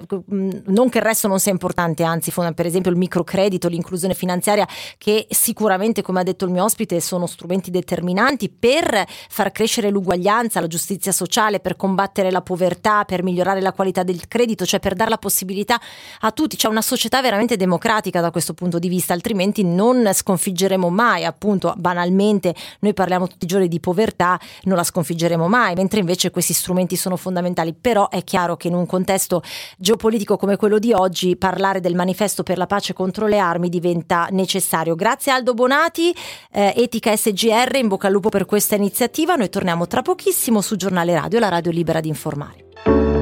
Next Economy, l'economia analizzata a 360 gradi da Manuela Donghi. Next Economy, per conoscere i prossimi passi dell'economia, il futuro della finanza, della borsa e del risparmio. Eccoci pronti ancora per proseguire in questa puntata di Next Economy. Manuela Donghi con voi oggi tanti temi che ci hanno riportato alla dimensione umana della finanza. Guardate, senza farlo apposta abbiamo raccontato un po' anche attraverso la vostra voce quello che ci aspettiamo dal futuro, dall'economia di tutti i giorni e poi anche l'impegno di alcune banche eh, che si devono muovere necessariamente verso una finanza più etica, una finanza valoriale, ce lo siamo fatti spiegare. Insomma, la finanza etica, eh, la cui teoria e le attività hanno le origini nell'evoluzione delle forme di finanza mutualistica, cooperativa, solidaristica, che sono nate ovviamente nelle, nelle economie avanzate per favorire l'inclusione finanziaria e l'accesso al credito delle categorie sociali più fragili. Quindi esiste anche questa parte della finanza che ehm, rifiuta totalmente l'approccio speculativo della finanza convenzionale e promuove l'educazione finanziaria. Ecco qui l'uso consapevole del denaro ha come principale finalità il benessere collettivo nel rispetto e nella promozione dei diritti delle persone e della tutela dell'ecosistema. Vedete che tutto ci riporta poi al tema dell'educazione finanziaria. Non sono solo io che lo dico, anzi io mi sono inserita dopo, però è sempre più importante. Intanto leggo questa notizia. Italia-Germania, firmata dichiarazione intenti su formazione e lavoro, è stato finalizzato con le firme dei ministri tedeschi federali dell'istruzione e del lavoro dell'istruzione quindi anche del lavoro italiani Marina eh, Calderone e Giuseppe Valditara il rinnovo della dichiarazione comune di intenti per la cooperazione tra i due paesi nei campi dell'istruzione e formazione professionale dei servizi pubblici per il lavoro e delle politiche attive del mercato del lavoro. La sottoscrizione costituisce un primo fondamentale seguito operativo del piano d'azione italo-tedesco che è stato sottoscritto il 22 novembre 2023 dai due capi di governo. Nell'attuale contesto segnato dalla diminuzione della popolazione in età lavorativa e dalla crescente mancanza di manodopera qualificata per sostenere le transizioni digitale verde, Italia e Germania si impegnano a continuare a rafforzare la collaborazione in questi ambiti. Beh, questo non è, non è male, ci sono anche altri- altre informazioni su questo. Cosa prevede la dichiarazione? Prevede che mm, in particolare che i due paesi promuovano lo scambio di esperienze e buone pratiche in percorsi di formazione, inclusione giovanile, empowerment femminile, mobilità lavorativa e servizi per l'impiego, definendo specifici ambiti di collaborazione che poi possano migliorare il rapporto tra i rispettivi ministeri dell'istruzione del lavoro e delle politiche sociali in modo proattivo. Questa parola manca spesso, proattivo politiche attive del lavoro, altrimenti non abbiamo fatto niente. E quindi un rafforzamento grazie all'unione due dei due paesi. Speriamo, incrociamo le dita, anche questo va a inserirsi un po' nei discorsi che abbiamo fatto oggi in Next Economy. Invece tra poco, eh, sentite un po', parleremo del BTP Valore. Sapete, la nuova emissione dei titoli di Stato mh, per i piccoli risparmiatori è iniziata lunedì. Continuerà fino a venerdì salvo, salvo esaurimento di questi BTP, nel senso che eh, qualcuno sostiene che già oggi potrebbero terminare e che quindi l'asta potrebbe chiudersi. sta andando benissimo, cioè a gonfie vele. E a ieri, ieri, quindi oggi è ripartita, gli ordini hanno superato quota 11 miliardi di euro. Cercheremo di capire con un esperto mh, come mai sta andando così bene, diciamo, ma il MEF ha convinto i piccoli risparmiatori, i rendimenti sono sicuramente interessanti. Però andiamo ad analizzare le caratteristiche, visto che c'è ancora qualche giorno, indipendentemente poi dal fatto che vogliate sottoscrivere i BTP, però sapere che cosa abbiamo a disposizione. Tra poco ripartiamo da qui, 334 11 11 622.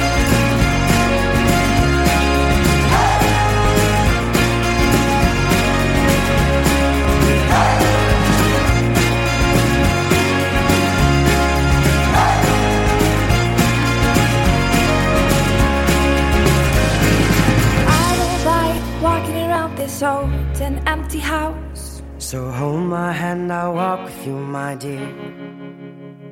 The stars creak as you sleep, it's keeping me awake. It's the house telling you to close your eyes. And some days I can't even trust myself. It's killing me to see this way. Cause though the truth may vary, this ship will carry our bodies safe to shore.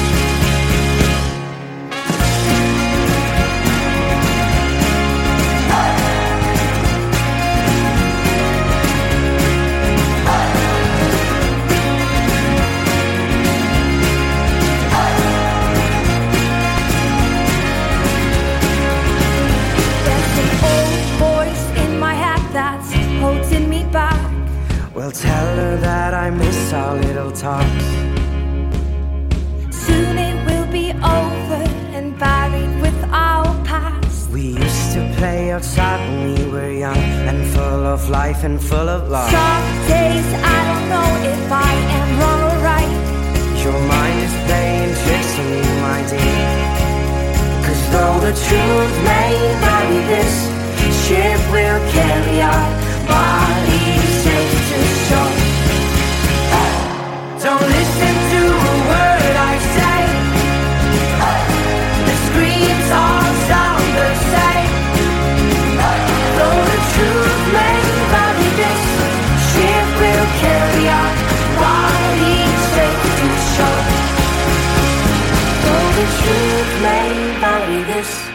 Ship will carry our E allora BTP Valore, la nuova emissione BTP Valore 2024, eh, qualcuno ha definito il, ehm, il risparmiatore, l'investitore che ha deciso di acquistare questi BTP il paperone prudente, me lo tengo lì perché mi piace come definizione. Allora, è stata una buona partenza, seppur meno decisa anche per la terza giornata per il BTP Valore, oggi è il terzo giorno del collocamento, ricordiamo che è il bond destinato ai piccoli risparmiatori e nelle due precedenti giornate ha raccolto nel complesso 11 miliardi di euro. Eh, dopo un'ora dall'avvio della giornata di oggi è stato sottoscritto per 780 milioni. I contratti, lo ricordiamo, sono 23.600 e quindi si guarda questa terza giornata che secondo qualcuno, dopo appunto le prime due giornate di record, eh, poteva essere mm, anche l'ultima, nel senso che ricordiamo la collo- il collocamento va, andrà avanti, l'asta andrà avanti fino a venerdì, ma se si esaurissero ovviamente terminerebbe prima. Buongiorno Andrea De Gaetano, analista finanziario, eh, grazie per essere con noi. Grazie a voi per l'invito e buongiorno a tutti. Allora, partiamo con il raccontare cos'è successo lunedì e martedì, perché c'è stato veramente questo BTP a gonfie vele. Abbiamo parlato di 11 miliardi di euro e insomma mi verrebbe da chiederle, il MEF ha convinto i piccoli risparmiatori? Allora, direi che eh, finalmente ci sono dei tassi positivi e quindi i risparmiatori, piuttosto che lasciare i soldi sul conto, iniziano a- ad acquistare titoli di Stato con dei rendimenti eh, che in questo caso appunto sono del 3,25% per i primi tre anni e poi del 4% per quarto, quinto e sesto anno. Quindi eh, diciamo che eh, il- questo BTP per quanto riguarda diciamo, la durata è, la- è un po' più lungo del, delle precedenti, quindi quatt- era sei anni le precedenti quattro anni e a mio avviso ecco, eh, si potrebbe anche pensare che eh, gli investitori e i risparmiatori stanno in scia alle notizie mh, pensando di allungare le eh, scadenze dei bond in portafoglio nell'attesa di una possibile eh, taglio dei tassi, quindi preferiscono Mm. andare a assicurarsi dei, diciamo, dei, dei rendimenti più alti eh, per quanto riguarda appunto il- la durata, quindi sono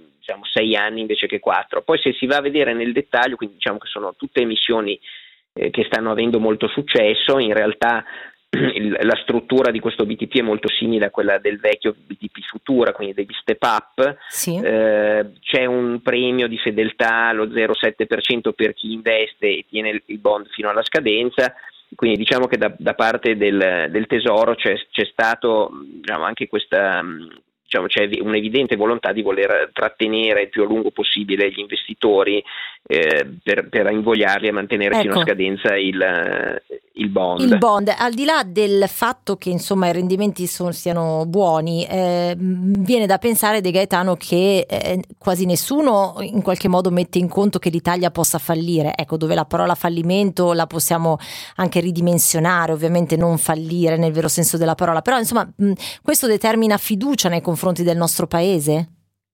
Sì, allora diciamo che in questa fase ehm, il nostro paese è vissuto come ehm, particolarmente affidabile per quanto riguarda, e questo indicatore lo possiamo vedere eh, dallo spread, cioè la differenza di rendimento che c'è tra eh, i bond italiani e i bond tedeschi e vediamo che c'è uno spread BTP Bund che eh, è di 144 punti base, quindi che vuol dire che il BTP rende solo un 1,44% in più rispetto al eh, corrispettivo tedesco di, di scadenza decennale. Ecco, questo è un po' il, il- termometro del rischio in questa, e in questa fase eh, viene vissuto appunto come diciamo, una fase che per i mercati è relativamente tranquilla nonostante tutte le notizie geopolitiche inquietanti e, e- e, diciamo il nostro, il nostro debito viene, viene percepito come poco rischioso. Poi in realtà eh, a mio avviso, ecco, infatti in questo senso secondo me c'è, c'è da fare attenzione a una scadenza di sei anni, Ecco, eh, sì. dove se si guarda appunto da qui all'anno prossimo, eh, ovviamente è,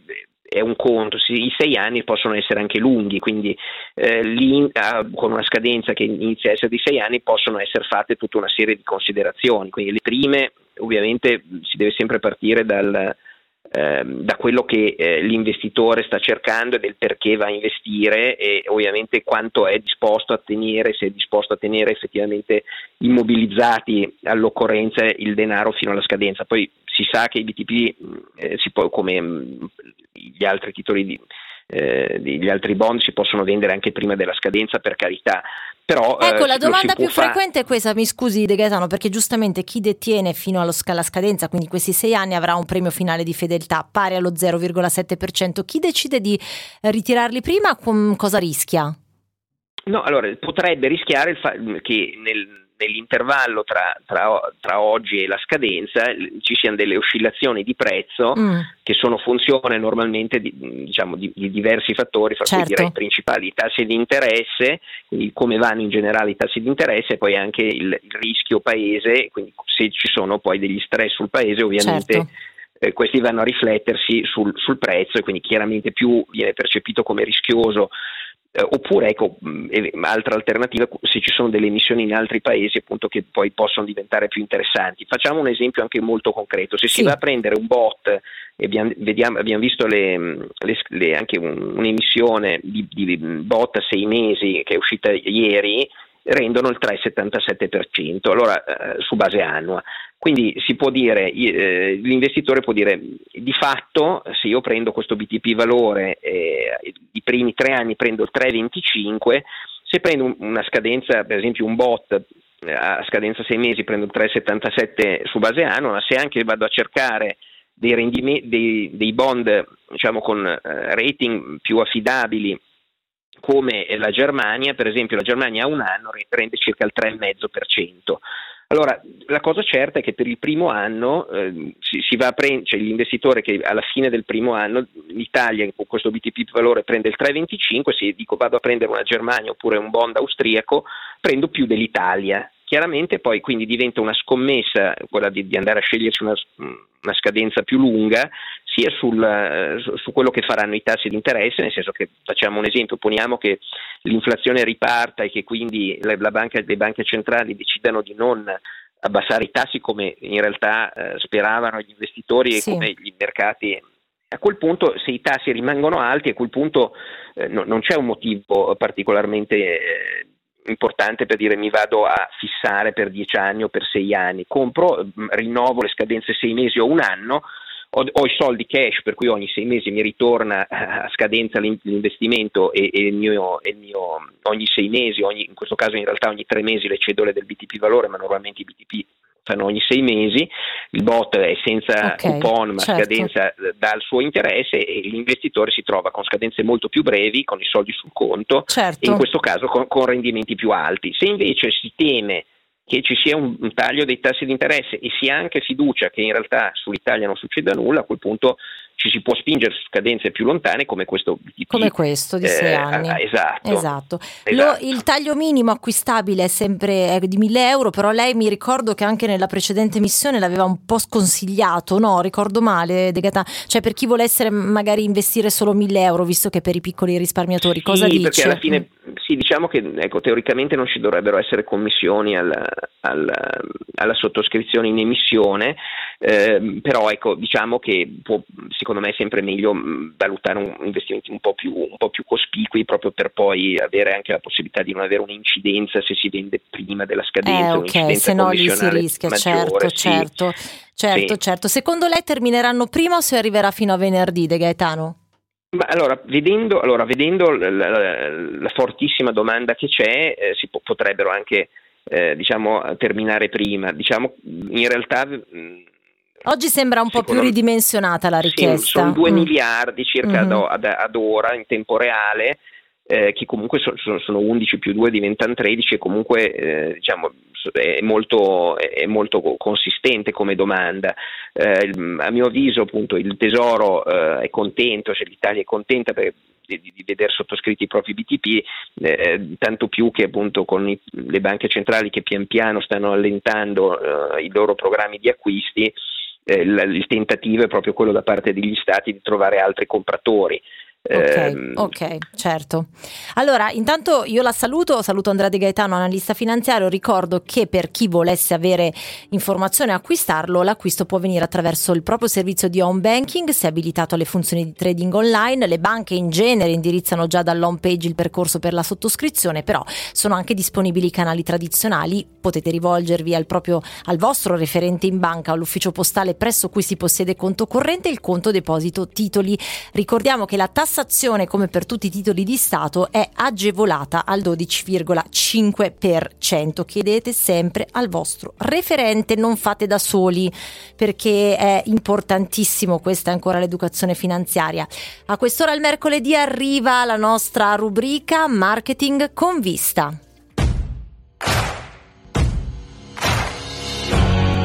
Marketing con vista. Una finestra sul mondo della pubblicità per capire come incide nelle nostre scelte di acquisto quotidiano.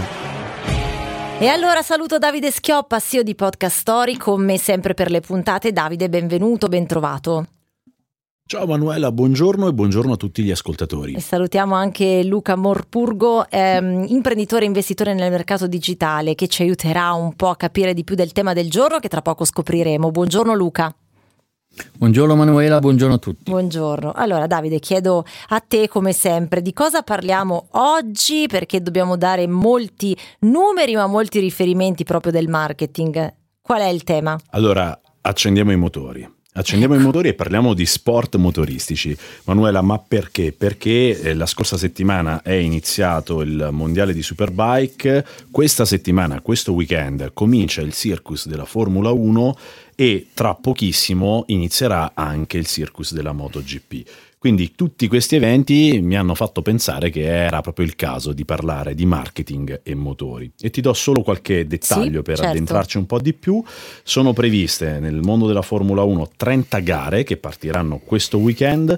28 sono i paesi coinvolti e in Italia avremo due volte l'onore, come sempre, di ospitare una- un, un- un Gran Premio. Questi due Gran Premi saranno a maggio ad Imola e a settembre, il primo settembre, a Monza, quindi eh, molto vicino da dove stiamo trasmettendo in questo momento. Mentre invece il MotoGP ha soltanto 22 gare e anche qui ci sono due tappe italiane. Una tappa Mhm. il 2 giugno al Mugello Sì. e una tappa l'8 settembre a Misano Adriatico, però sotto la bandiera di San Marino. Quindi questo è il contesto e, e oggi ti voglio parlare proprio di questo, di motori e marketing. Eh sì, e poi avremo anche un bel quadro economico perché insomma questo c'è sempre per capire un po' l'entità anche del business. Io però chiederei a Luca di raccontarci subito qual è in qualche modo la relazione no, tra il mondo della pubblicità e gli sport motoristici, cioè che legame c'è? Allora, il legame eh, sport motoristici pubblicità è un legame eh, fortissimo, storico, eh, molto legato alla, a, a ciò che rappresentano i motori, in particolar modo per l'Italia, ma non solo per l'Italia, come fenomeno ormai diventato mondiale, un fenomeno eh, come dire, iconico, eh, dove partendo dalle performance eh, dei mezzi poi eh, si è andata via via costruendo quello che oggi verrebbe comunica- eh, comunemente chiamato storytelling, si è andata costruendo una storia intorno alle scuderie, agli ingegneri, ai motori, ai piloti e quindi ovviamente tutti questi personaggi sono diventati a loro volta degli strumenti formidabili per attività di marketing. Partiamo da quella classica che è la sponsorizzazione, eh, che può essere fatta da un'azienda su un team, mettendo logo mh, e quindi, come dire, enfatizzando il legame tra il team e il brand, ma scendendo poi anche a attività mh, molto più eh, dirette sul pubblico, quindi lavorando sull'engagement che oggi si può eh, creare con, eh, appunto, con, con i tifosi e non solo con gli appassionati, attraverso la biglietteria, attraverso i legami eh, e la frequentazione dei team all'interno dei paddock che ormai sono diventati dei teatri in cui si svolgono spettacoli nello spettacolo, quindi eh, ci sono tante, tante modalità direi di, di sfruttare. Ci sono dei legami secondo me anche molto forti con ehm, ciò che la Formula 1 ma non solo la Formula 1, anche Sì, la MotoGP sì, ormai sì. è diventata eh, la tecnologia, no? Eh già, eh già. i- dati, l'analisi dei dati, la comunicazione. Quindi in realtà eh, il, market- il marketing che nasce eh, su- sulle marche dei motori in realtà poi si espande anche a tutta un'altra serie di fornitori di servizi che oggi sono parte della ossatura, dello scheletro di una, di una squadra. Teniamo conto che un budget eh, di una squadra importante oggi supera il miliardo di euro al- all'anno e i ricavi che le squadre sono in grado di eh, portare a casa viaggiano, parlo di top team, Mhm. viaggiano nell'ordine delle 400-500 milioni di euro. Vabbè, insomma. Quindi eh, tanti soldi. Tanti e questi soldi, soldi si fanno facendo tante cose. Eh sì, assolutamente. E, e a questo punto, Davide, il giro d'affari, parliamo di questo. Una domanda che mi sono posta io prima di questa Mm. diretta è la seguente: insomma, Formula 1 mh, si parla tanto spesso no, de- de- del giro d'affari della Formula 1 e l'entità, bene o male, la immaginiamo, barra la conosciamo tutti. Se parliamo del settore della MotoGP, di cosa stiamo parlando? Facciamo un po' un quadro economico. Allora, al netto di quello che raccontava Luca sulle singole scuderie, se eh, rimaniamo proprio sull'organizzazione, eh, sia la Formula 1 che la MotoGP hanno un ente organizzatore. Nel caso della MotoGP, la Dorna, si chiama così l'ente che organizza il, il moto mondiale, eh, distribuisce più o meno 70 milioni di euro ai team che partecipano appunto al, al campionato mondiale. Questo deriva principalmente dai diritti televisivi. Poi ogni squadra ovviamente vende le proprie sponsorizzazioni e quindi ha un altro giro d'affari.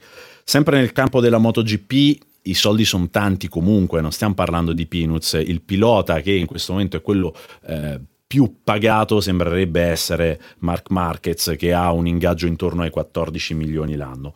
La Formula 1 invece sempre rispetto alla, alla gestione centrale, quindi a quanto l'organizzazione centrale gira alle scuderie in, in gara, si parla di un miliardo di dollari Mm. che viene ridistribuito su 10 scuderie, quindi stiamo parlando di cifre molto più importanti al netto poi delle sponsorizzazioni e per darti un'idea delle sponsorizzazioni, eh, per sponsorizzare una macchina di prima fascia, immaginiamo Sì. tipo la Ferrari, in Formula 1 meno- con meno di mezzo milione di euro fai veramente zero, non Ah, si ecco. può. Quindi Mm, mm, sono dei mm, costi di Eh, certo. che sono eclatanti. E certo, allora dobbiamo correre un po' anche noi perché abbiamo un minuto e mezzo, però chiedo a Luca Morpurgo da un punto di vista, cioè un tuo punto di vista sul connubio tra i motori l'Italia, no? il nostro paese e il motore. E poi torno da Davide in chiusura eh, perché vorrei capire perché anche i piloti diventano brand alla fine, visto che parliamo di marketing. Luca?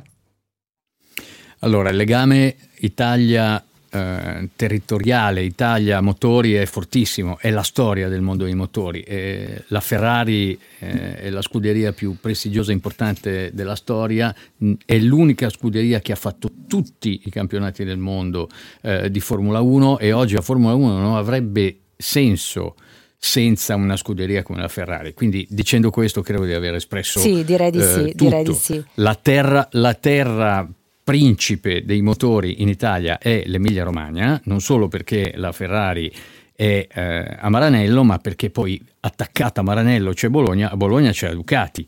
La Ducati, Mm. che è marca storica, nell'ultimo campionato, negli ultimi campionati ha eh, trionfato e tra l'altro l'ha fatto dopo tanti anni con un pilota italiano che è Pecco Sì. Bagnaia Sì. altro, altro esponente diciamo della scuola della Romagna, pur essendo lui un piemontese, in realtà è la scuola romagnola. Tieni conto che oggi in Italia eh, abbiamo sei piloti che corrono in, eh, in MotoGP, mentre abbiamo due scuderie italiane, Ferrari e RB di Faenza, eh, che corrono in Formula 1 senza piloti Mm. italiani. Quindi Certo. il legame è veramente Forte. fortissimo. Davide, Poi abbiamo sono avuto l'ultimo Sì. Valentino Rossi. e Eh quindi- certo. Davide, sono le 13 perché anche i piloti diventano brand e poi vi saluto. Perché, perché sono aspirazionali, perché fanno quello che noi uomini comuni mortali non possiamo fare ma vorremmo Hai fare. e quindi questo ci modelli. porta da un punto di vista di marketing a pensare che il modello aspirazionale è quello a cui bisogna tendere. Esatto. E quindi Valentino Rossi, Lewis Hamilton, Ayrton Senna diventano delle icone alle quali non possono rinunciare i brand, perché se un orologio lo portava Ayrton Senna, quell'orologio diventa iconico e così è per tutti quanti i grandi piloti. Esatto. Grazie Davide Schioppa, CEO di Podcast Story, grazie a Luca Morpurgo, imprenditore e investitore nel mercato digitale. Interessante marketing con vista ogni mercoledì alle 12.50 su Giornale Radio, la radio libera di informare all'interno di Next Economy. Per quanto riguarda appunto Next Economy, torna domani a partire dalle 11 sempre con me Manuela Donghi, la seconda edizione alle 20 questa sera. Ciao Elisa Cabrini dalla regia, ora Lapo De Carlo con Giornale Radio Football Club e poi tutte le nostre trasmissioni. Restate davvero con noi, abbiamo bisogno della vostra compagnia, spero anche che voi abbiate bisogno della nostra. Buon pomeriggio, ciao! Next Economy, l'economia analizzata a 360 gradi da Manuela Donghi.